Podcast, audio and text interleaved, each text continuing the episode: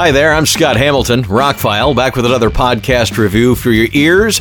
I am revisiting the quintessential classic that is Starship Troopers. I was all excited for this movie back in 1997. Huge movie buff at the time, and I had read the book when I was younger. I was ready. The, the trailers just promise so much. It's from the maker of Robocop. It's going to be amazing. And it was. It really was. Now, the movie had a budget of about $105 million, went on to gross about $121 million, so not a, a vast success, but um, it's made more than its money back on home video, I'm sure. I have no doubt in the 20, almost, wow, 24 years. Wow. There's been several sequels. Got to be honest, though, none of them are really that good. The two animated sequels, especially the last one, Traitor of Mars, was pretty good uh, as far as that goes. But really, you only need to see the original. Let's get a couple things out of the way. I have some friends who love the book. They say this is not the book, and I will agree with them. Um, it's actually more of a satirical look at the book. I mean, it, it is satire. The movie drips with satire. It pretends to be this rah, rah, rah. Uh, uh, uh, we're the good guys, kill the bugs, but in all honesty, it's basic fascism and propaganda in those news reports. And they don't tell the human race what's really going on out there. They paint everything as being shiny and new, and all the people are pretty, and, and it's great to volunteer. And, and in the meantime, people are dying by the hundreds of thousands out there and being ripped apart by these bugs and things like that.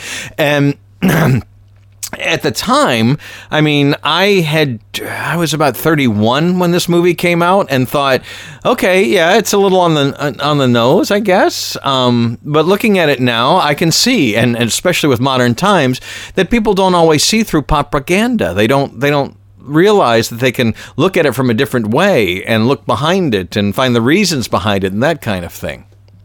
So I think the movie holds up really well. If I have a negative to say about it, and it's about a lot of movies that detail the rise of people through the military, is that the movie takes a long time to get there. We see a lot of background before they join the military, and then we see them training in the military. And by the time we finally get into space, it's, you know, we're halfway through the movie, and then so much happens and th- that last 15, 20 minutes seems to rush towards the end, where we were taking our time with the first half, first two thirds of the movie. Um, but that's usually in hindsight. At the time, I'm sure it was he. They were going the extra mile to make sure they build up characters, so we would have emotions about these people and the things that happened to them later in the movie. But again, it's also drenched in satire. Should we really care about these people, these gung ho people that are just buying, uh, buying and drinking the Kool Aid and going forth and doing exactly what the government wants them to do, uh, and basically becoming fuel for the fire, just cannon fodder, if you will.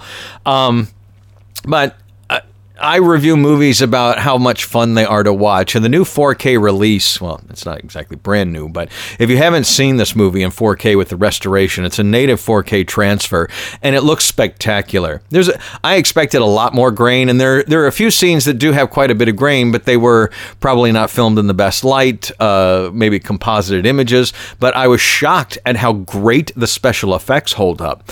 They did a lot of physical creatures uh, for this movie. So when they're they're in the frame, they're actually basically giant puppets. That really helps the movie hold up so they can keep all the CG hordes of creatures in the background and you don't concentrate on them quite as much. Had they done full CG on some of the monsters that are in camera, well, I don't think our CG was quite as good at the time in 1997 to have pulled that off. And they did it great because now in 2021, it holds up with modern sci fi movies most excellently. Uh, the ship, the ships in space looks great. Um, the lack of grain made me wonder a little bit about um, any kind of DNR or whatever. But if they have applied any, it it not very prevalent, not not to my eyes. And I'm watching on an 85 inch TV. Um, it looks spectacular. The scenes, the newsreel footage was crystal clear. I mean, amazingly clear. It it is Sony knocks another uh, library transfer out of the park. Starship Troopers looks amazing in 4K.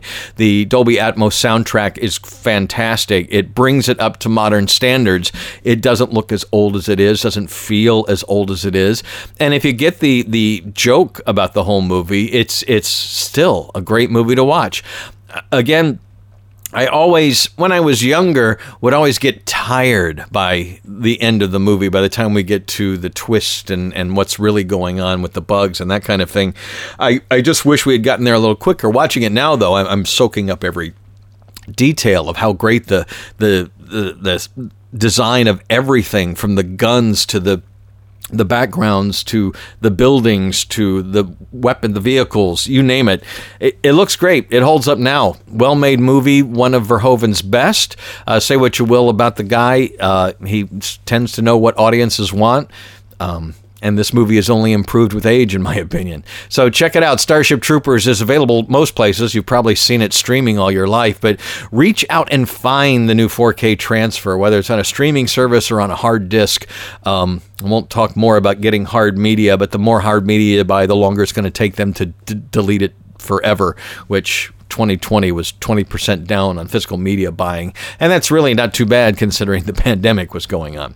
But Starship Troopers is one of those quite worthy to add to your collection because a movie on disc looks better than a movie on stream every single time. And Starship Troopers, they did a really good job bringing this movie into the 21st century. I'm Scott Hamilton. I am Rockfile. My website is therockfile.com where you'll find all the links to my other goodies. Thank you for sharing, subscribing, and liking. It means a lot and really means a lot that you listen. So thank you for that too. Have a great day.